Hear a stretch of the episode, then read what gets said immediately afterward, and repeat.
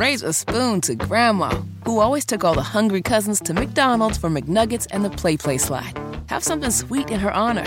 Come to McDonald's and treat yourself to the Grandma McFlurry today. Ba da ba ba ba. At participating McDonald's for a limited time. So, yesterday, the number one afternoon show in the city of Indianapolis had the state police superintendent Doug Carter on talk Delphi. And I wanted to bring Hammer back in because we, due to your terrible driving, didn't have enough time to spin the whole. My terrible driving. Come on now. I'm going to write a book one day. Nobody can drive but me. we didn't get as much time as I wanted to talk about this, so you kind of have to come back and, and kind of walk us through this interview. You've got some audio clips from it, so I'm just going to turn this over to you and kind of lead us through these clips because it was an interesting interview. So I've been pretty critical of the superintendent and these press conferences in Delphi. Not the most recent one where they actually announced that there was arrest made, but so many of these I thought were just press conferences to have them for the sake of having them. To see himself on TV is the way it came off. So this is what I asked the superintendent yesterday. I have been pretty critical of some of these press conferences. You touched on it earlier. You understand why the press would be a little upset. My beef with a lot of these early on was that it felt like these things were happening just for the sake of happening. There was no new information. And the reason I felt that way, I was trying to think if I was the parent of one of these young ladies, I feel like I would be getting my hopes up every time one of these press conferences would happen, but then they would happen and there's no new information. And then it would feel like sometimes there'd be some theatrics, like some cliches being thrown out there, which again felt like it was getting the hopes up of these families. Does that make sense to you? Um, y- yes, I, I can see your perspective, but that wasn't the case. Uh, there was one press conference I can remember specifically that, that Mike and Becky were not aware of and I regret that. I, I again, I, I, take responsibility here, and if there's going to be criticism, I want to come to me. But over time, the, it, it, was important that we kept talking about this. Right. And Hammer, it, it, had we not done that, we wouldn't have been able to, to say to the media, "Thank you for keeping it front and center." So and yeah, asking I don't for think tips there was and asking for tips, tips, and, hot, you know. information. Yeah. You know, we everybody expects this to everything to be solved through science today, and that's just always not the case. It's a combination of, of, of all of it. So the the uh, the human impact has been really really fascinating to watch. And again, we didn't have a playbook here, and we did the very best we could for over five and a half years. And um, again, we look back on, on on some of the events and strategies. Uh, I'll look forward to debating those. So, Rob, Ethan, I see each of you kind of making some facial features during that soundbite. Well, okay, first of all, there's two things. One, he didn't have a playbook. That's what you do is solve crimes. Like this was a murder, right? There is a playbook to solve a murder. What do you mean you don't you don't have a playbook for that? That's what you do. You're the head of the state police. I guess the other thing too is there were a million different ways you could have kept the story alive and kept it out there without, you know, because it's always him in uniform. He's always the face. He's always the one talking. And for him to act like, well, it never really dawned on me that it was coming off as it was all about me. I don't buy that for a second. I also think it's a little bit presumptuous to say that he was keeping it front and center with the media by making these press conferences because it was the true crime crime community that kept this yeah, alive for a long time. Yeah, true crime community. And listen, I'm gonna do a victory lap. We have talked yep. about this story from the moment we were given the keys to the afternoon show. Yep. That was like the first big story after Nigel and I were handed the afternoon show, and we have been following this from day one. So another big question we asked is this guy in custody, Richard Allen, is he the only one? Is the guy in custody, Richard Allen, is he the only person being looked at in this investigation? Uh, uh right now, he's the one. He's the one that's been fa- that that has that's now facing murder charges. So, again, we are not going to stop looking at other people until this is completely done and we have nothing left to do. So, seventy thousand plus tips. Hundreds have come in since two weeks ago, um, week ago Monday, I guess, and we'll continue to receive those tips and look into them as you would expect. And we kind of pushed back on that. We asked about Kegan Kline, yeah. and there wasn't a lot he could answer because it's an ongoing investigation. Yeah, that does that bother you though? That it's like something triggered you to arrest this guy, unless you're just throwing something into the wall at this point, see if it sticks. Because this guy lived in the community, people knew who he was. He looks just like the original drawing, which Carter told us, well, don't you know, don't look at that one now, even though you then said, I guess this guy looks just like him. What, don't we have a right to know as a society how this guy lived in this community for all these years? The last five years he's been right under your nose. What got you enough to get him? Because apparently the Kegan Kline information, at least the search, uh, the search near the water gave him nothing. So what was it? And you can go back and listen to the podcast of this full interview. It was two segments on our program yesterday, uh, speaking with the superintendent. And we did follow up on that because there are reports from Wish TV and other news outlets that this guy, Richard Allen, had been on police radar for a long time.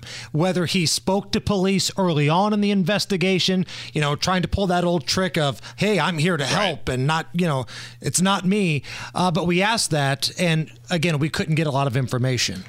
Um, one of the questions I've always had is why do we not know the cause of death of these ladies? Not because we're some sort of morbid monsters, but I think if you know somebody was either stabbed to death or shot or whatever, maybe somebody could remember did I sell somebody the gun? Did I sell somebody the knife? Um, we asked him about that.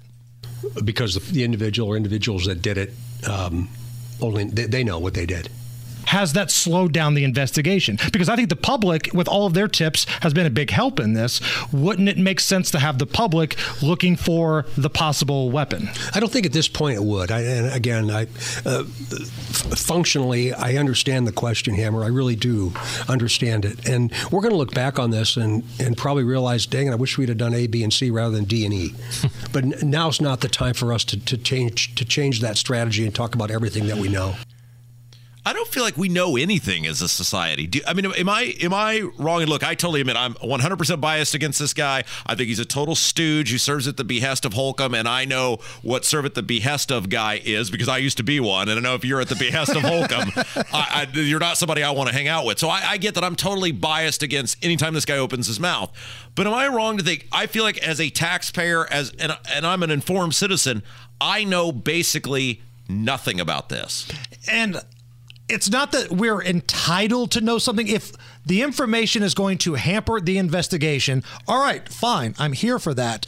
But it feels like not knowing the cause of death is kind of hampering the investigation. If you were asking the public for tips for five years, it would be beneficial, I think, to know are we looking for a knife? Are we looking for a gun? It feels like based on the information that is being drip fed to us over time that this is not the actions of a lone wolf but rather a network of two possibly three people. So i think the drip feed is mostly resultant from that. And when we finally have the answers as we get uh, closer because this arrest of richard allen is is something monumental when there's essentially been nothing since 2017 um, I, I think we're going to look back on it and understand more why they've been hesitant to drop that information because they don't want to to alert the other individuals whose trail they're on. And, and if they were on the trail of Richard Allen, probably there's one or two other names that we're not privy to yet. You are right in that fact that what we know about these creepers, right, these pedophiles,